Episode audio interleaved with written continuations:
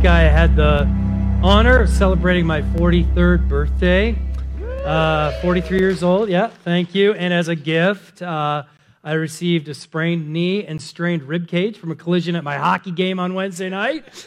So if I don't move around uh, a lot and I'm a little ginger on my stepping, you'll understand why. But uh, all that aside, the day uh, I celebrated was great, doing some of my favorite things with my favorite people. In addition, you may not have known this, but Carmel's birthday was last Saturday. Uh, so, uh, uh, yeah, yeah. She's much younger than I am.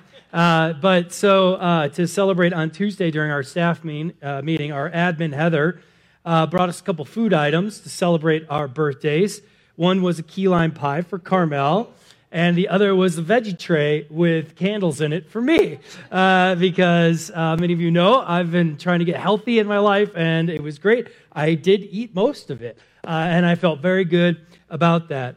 Uh, the staff then saying happy birthday to Carmel and me, and I, I blew out the candles on my veggie, chair, my veggie tray cake.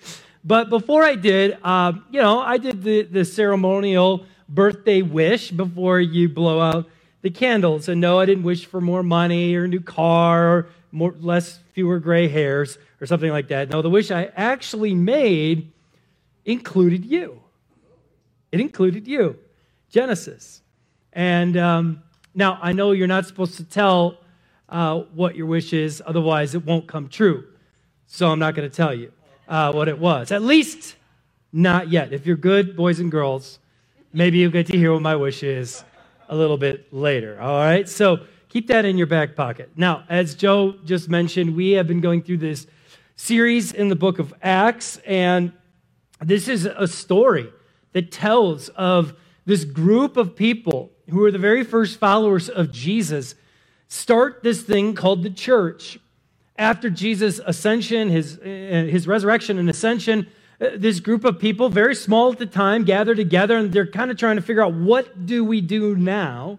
Jesus says the Holy Spirit, the third person of God, will come and fill you, and you'll be empowered to go into all the world and tell them about me. And so they, uh, this group of people, begin to do that.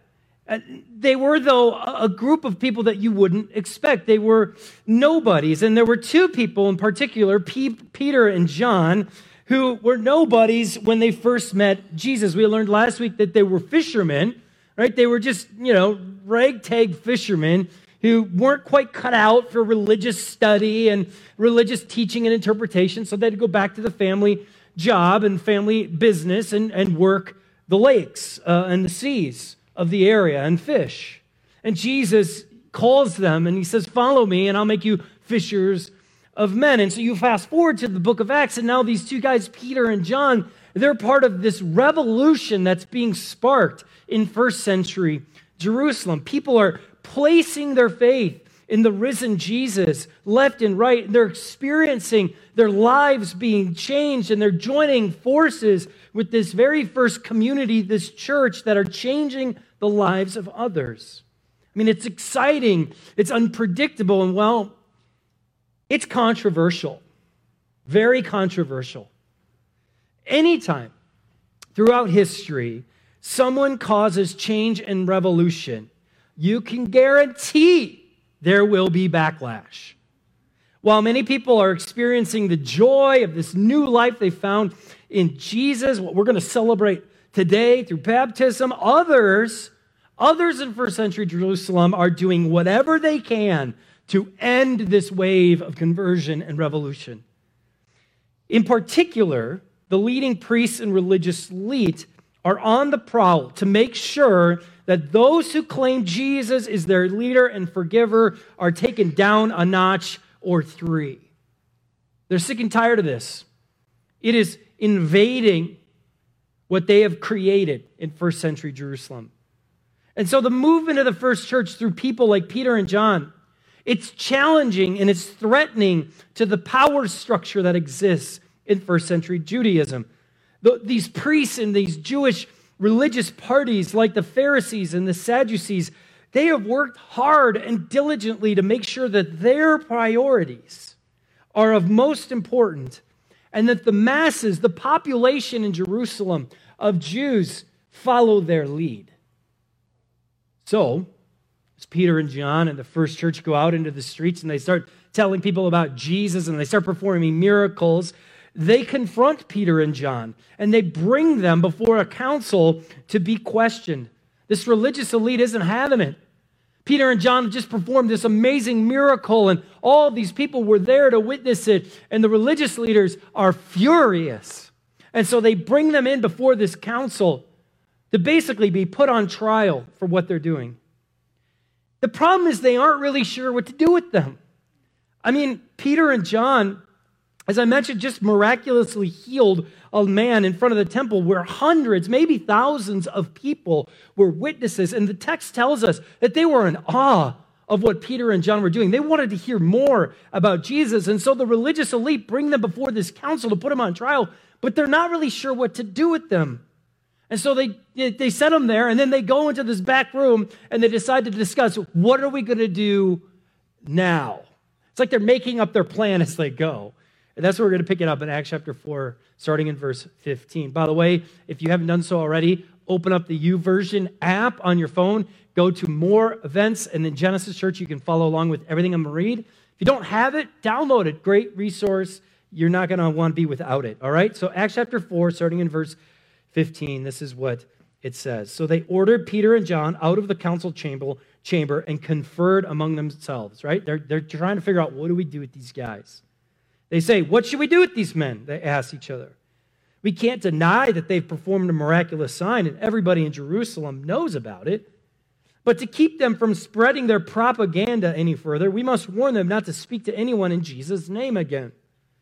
So they called the apostles back in and commanded them never again to speak or teach in the name of Jesus. It's a pretty good plan if you think about it. I mean, if they can get Peter and John to just stop talking about Jesus and saying all these crazy things about Jesus, then everything will go back to normal and they can reestablish the status quo that they have created. Now, keep in mind, they're politicking here, right? They do not want the people that they have control over upset with them. This is their number one goal to make sure that the people that they see in Jerusalem look at them as superior. This is their reputation that's on the line. So if they can just get Peter and John to shut their mouths, then everything will go back to normal. But Peter and John, yeah, they're not having it. Verse 19. But Peter and John replied, Do you think God wants us to obey you rather than him? We cannot stop telling about everything we have seen and heard. Now, notice what Peter and John do here. This is really important. It had to have made those who were at this council furious. When Peter and John said, You, council of religious leaders, you are on the other side of God in this conversation. Peter and John are telling him, We're obeying God, and you're not. It was assumed, listen, it was assumed by the general population in first century Jerusalem that those who were obeying God above and beyond anyone else was the religious elite. That they had told people, do what we do. We're obeying God. You are sinning, so come and follow us and do what we do. It was assumed that this council was closest to God because they were obeying him more closely. Those sitting on this council, they had to have been increasingly offended by what Peter and John are saying. I mean, I can just imagine the growing tension in the room as Peter and John say, Listen, you think you're obeying God, but you're not. We're actually obeying God. And then, to top it all off, they don't say, you know what? We won't stop telling about everything we've seen and heard. They don't say that. What do they say? They say, we cannot stop telling about everything we've seen and heard. And that word there, cannot, is a big, big word, big distinction for what Peter and John are saying. If they were to have said, we won't stop telling, it would imply that they could if they wanted to, right? But when they say, I can't stop telling, it implies they couldn't if they wanted to. They couldn't stop telling. Even if they wanted to, they're saying, we can't. This is more of an important distinction than I think we often give it credit for. For Peter and John, their, religion, their relationship with Jesus isn't some on and off thing that they can turn on and off.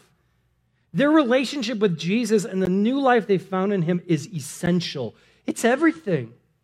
It is everything. It is at the core of who they are. It is who they are.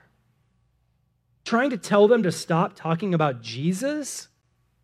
They can't do it. It's contrary to everything they believe and know. You know, it makes me wonder a little bit where I am with Jesus today. I mean, I, I love and I follow Jesus, but I wonder, am I, am I in the won't stop telling camp or am I in the can't stop telling camp? And what about you? Is it, is it taking, is it talking about Jesus and the life you found in him optional? Or is it essential? Is it everything to you? I want you to store that question for later. These words that Peter and John, they, they push the religious leaders to the brink. I mean, they're just, you could, you could probably imagine just the, the look on their face as Peter and John just push up against them. They're ticked off. But what is their number one goal? To maintain their reputation. So, verse 21, this is what they do. It says the council then threatened them further, but they finally let them go because they didn't know how to punish them without starting a riot. For everyone was praising God for this miraculous sign, the healing of a man who had been lame for more than 30, 40 years. Hoping crowds will disperse and the status quo will return, the council, they just let them go. They're afraid for their reputation. I mean, what other choice do they have? If they take this thing any further, they're going to have a revolt on their hands. Peter and John are well loved among the people, but if they just let Peter and John go, well, maybe they'll just keep the favor of the people they have. And so that's what they choose to do. They do nothing. They're afraid of their own reputation getting tarnished, and so they just let them go. Verse 23, it says, As soon as they were freed, Peter and John returned to the other believers and told them what the leading priests and elders had said. Now, Peter and John are free. They walk off, they go back to the community, and that's to be expected. Peter and John, they were just, I mean, they were just put on trial before the most powerful entity in the first century, Jerusalem. It was the same council, by the way, that sentenced Jesus to death just a few weeks earlier, right? Peter and John, they, they have just escaped death by the skin of their teeth. And so they, they returned back to the thousands of believers in Jerusalem at the time. And it says that they report back to them uh, uh, and, and that there must have been, they, they, they told them what happened, right? And so you would think that because of their report, there would be this great fear that began to grow among the first believers. After all, they were on the brink of death now, too. They're doing the same thing Peter and John are doing. Seems like a good time then for them to just sort of hunker down before anything that will disrupt those in control, you know, gets out of hand again, right?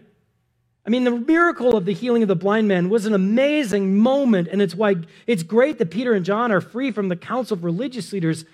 But you got to wonder why, you know, why push things any further right now? I mean, the temperature is pretty hot in first century Jerusalem. I think it's probably wise for the first believers, just, you know what, take a step back, take a breath, let the dust settle a little bit. We don't want to cause, you know, we don't want to cause too much problem here. We, none of us want to get killed. This isn't what they do, though. Look what happens in verse 24. When they heard the report from Peter and John, all the believers lifted their voices together in prayer to God. O sovereign Lord, creator of heaven and earth, the sea and, every, and everything in them, you spoke long ago by the Holy Spirit through our ancestor David, your servant, saying, Why are the nations so angry? Why do they waste their time with futile plans? The kings of the earth prepared for battle, the rulers gathered together against the Lord and against his Messiah. Verse 27 In fact, this has happened here in this very city. For Herod Antipas, Pontius Pilate the governor, the Gentiles, and the people of Israel were all united against Jesus, your holy servant, whom you appointed. But everything they did was determined beforehand according to your will. This is not the sound of a group of people who are afraid. These are not the words of a group of people who are saying to each other, hey, look, things are getting a little hot here. We maybe need to turn the temperature down a little bit. And so instead of breathing a sigh of relief and deciding to break, take a break for a few weeks, the first believers in Jesus, they raise their voices together in excitement for what they're hearing from Peter and John. They're pumped up. That's amazing. You almost died, Peter and John. Woo! They even quote Psalm 2 as a way of remembering this moment and how it was supposed to happen. This is supposed to happen. Those in power will gather against Jesus. They already did with him, so of course they're going to do it to us. What an amazing opportunity for us to go even further. Shouldn't they be in a state of panic? Do they not remember what happened to Jesus? Beaten, tortured, crucified? I mean, they're staring that same future in the face. And yet there's this almost like a celebration of what is happening. I mean, surely they must come to their senses and realize their lives are at stake here, right? Like, give it a couple hours. They'll kind of, they'll go, oh, you know what? This is a big deal. Maybe we should back off a little bit. Verse 29. They keep going, and oh, oh, Lord, hear their threats and give us, your servants, great boldness in preaching your word. Stretch out your hand with healing power. May miraculous signs and wonders be done through the name of your holy servant, Jesus. On Thursday, I, uh, I was working through this passage. I was sitting in the front room uh, with my wife, and I read that, and I just looked at her and I said, You know, the first church was bad at apples. they were, they were, you know what I mean? They were. They were next level. I mean, I told it's hard for me to get my head around what they're doing and saying here. It is to try and put myself in their shoes. It's really challenging because it's so contrary to what we often want from Jesus and Christianity. When I, when I read books, when I hear people talk, when I listen to, you know, people talk about Christianity, I don't hear this. That that is not what we, especially, can we be honest, 21st century Americans, we do not want this from Jesus and Christianity. Let's be honest. We don't want trouble. We, we don't want pe- we don't want trouble. We want peace, calm. We don't want loss. We want gain. We don't want to be disliked. We want to be liked. And we really don't want to be bold. We just want things to simply come to us. Easy. No controversy. Everybody gets along. No conflict. That's what we want. Can we be honest? That's what we want from Jesus. That's what I want from Jesus. But if that's what we want from Jesus, I think it makes me wonder could it be that he really isn't all that essential to us at all? If all that we want is less trouble, less conflict, less controversy, more peace, more ease, more calm, more comfort, is Jesus really all that essential to us? The first church, in the face of this danger, they say, Hear their threats and give us greater boldness. That's bad apples. Can't say it. You all get mad at me. Notice they don't say, God, protect us, keep us safe. We need your help. We're just going to hide here, God, and you take care of it. Please Help us, protect us. That is not what they say. I should not have done that. Shouldn't have done that. They say, Give us greater boldness, Jesus. Oh, you said this was going to happen. And it's happened. You can clap for that if you want to. Some of you are like, No, I don't want to. That's okay. We're all here. It's a safe place. There's grace, okay? I'm with you. First church says, Jesus, hear their threats. Give us greater boldness to preach about you. They just say, bring it. Bring it. And not like in a jerky, like, walk around like a meathead kind of way. They do it in a loving, gracious, the world needs to know about Jesus kind of way. So bring it. Bring your threats. Bring your crosses. Bring your whips. We ain't stopping. You know why? Not because we won't, but because we can't stop telling people about Jesus. Now, you might be wondering, what does Jesus think of all of this? You know, Jesus, maybe he's like, whoa, you guys, like, easy, okay? Like, you're not equipped for this. Like, you guys need to spend a little more time reading your Bible, maybe talking with Peter and John. You know, we got to figure this out, like, back at the truck up a little bit. Maybe that's the way Jesus says. Look at what verse 31 says as they're praying this and they're celebrating, you know, our lives are at stake, but we don't care. We're going to preach this news. Look at, look at God's reaction. It says, after this prayer, the meeting place shook. Oh, and they were filled with the Holy Spirit. And they preached the word of God with boldness. I want to be part of something like that, don't you?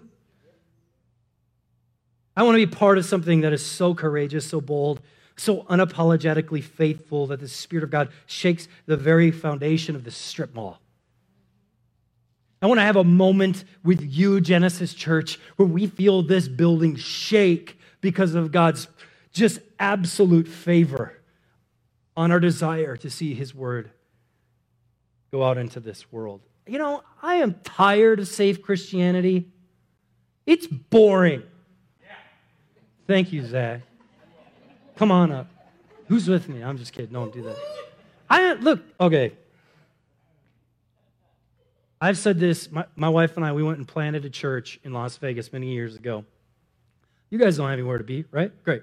So, um, planted this church in Las Vegas a number of years ago. And one of our one of our main things that we talked about all the time is we don't want to play church. I don't want to play church. Look, if you want to argue about something in this building and you want to nitpick what we're doing and all these things and whatever, like, seriously, I don't have time for that. But if you want to get down and dirty and you want to talk about how we can be influential in this world to be bold, even in the face of threats, then I'm all ears. I don't want safe Christianity in this place. And I hate to tell you this, but neither do you. It's boring. It is not fulfilling. It is not what Jesus talked about when he came and he said, I am here to give you abundant life. That didn't mean that you're never going to have trouble and you're never going to have conflict and you're never going to have controversy. In fact, what we see is like he's going to throw us right into it and we're going to experience the abundance of the life he has in the face of the threats that come to us. I'm just tired of it, man. It's boring. It makes no difference in the world. Safe, Christians doing safe stuff. It's, it's stuffed with crap nobody needs opinions and politics and privilege. Blech. It's disgusting. I want to be a part of a faith that shakes the very foundation of this building. And I'm sorry, safe Christianity with all your opinions, blah, blah, blah, it doesn't happen. It doesn't happen. So it gets me thinking why? Why? LT, you cannot fire me for this, okay? All right. Why would these first Christians celebrate and be excited by the report Peter and John nearly dying from their faith? Why? What was it about them? That caused them to respond in this way? Why would they pray God would hear the threats placed on them and give them even more boldness to talk about Him? What was it about these first Christians that made them, I can't stop talking about Jesus people? Here's why.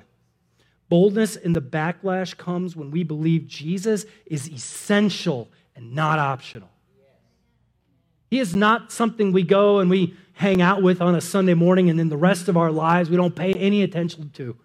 These people, this was everything to them. And if Jesus is optional in our lives, well, then we can choose to talk about him or not. It's a switch we can turn on and off. But I'm finding as I read this, when he is essential, there is no choice. We become, I can't stop talking about Jesus people. You know, I just, you know, I always say, you know, people, you're getting through to people when they start to mock you, right? Because like, oh, like your kids, they start to mock you because you see the same things over and over again. Like our friends and family, I feel like they should mock us behind our backs. Oh, he's talking about Jesus again. Yeah, he's talking about Jesus again. I mean, who are we? When, when was the last time you talked about Jesus when you weren't in the company of others who believed the same as you? And I don't mean in an obnoxious, jerk like way, like you're wrong and I'm right. That's not what we're talking about. Just get that out of your minds. I mean, talking about Jesus, what he has done in your life in a gracious, kind, and loving manner. The kind of manner that draws people to him. Because listen, being bold is not being like a jerk face. That's not what this is about. Being bold is talking about Jesus in a way that is loving and kind. It, it, it, being bold and talking about Jesus is not about being right, it's about being loving, sharing with others about the change that you've experienced in your own life. When is the last time you talked about Jesus in the company of people who don't believe like you do? Or maybe even a better question What is holding you back from becoming a I can't stop talking about Jesus person? What's holding you back? Are you fearful of the backlash? Are you scared of what you might lose? Are you nervous you're going to screw it up? Would you rather just see Jesus as your protector than your leader? Does the number in your bank account mean more to you than your faith? And listen, there's a lot of grace in this room. Okay? No matter where you are, we're all after the same thing. And we all have those reasons. But I think it starts with us going, what is holding me back from becoming an I can't stop talking about Jesus person? And I'm just telling you right now, if you're afraid, if you're afraid of what you might lose, if you're afraid you're screw up, you know what? Listen, Jesus rose from the dead. Okay? He isn't going anywhere. He defeated everything that would or could hold us back from becoming an I can't stop talking about Jesus person. Nothing can stand against him. The Bible's very clear on that. Even if it takes our lives and our dignity and our reputation and our money Jesus will have the final word in all of this. Want to know what my birthday wish was? I don't hear enough people wanting to hear it.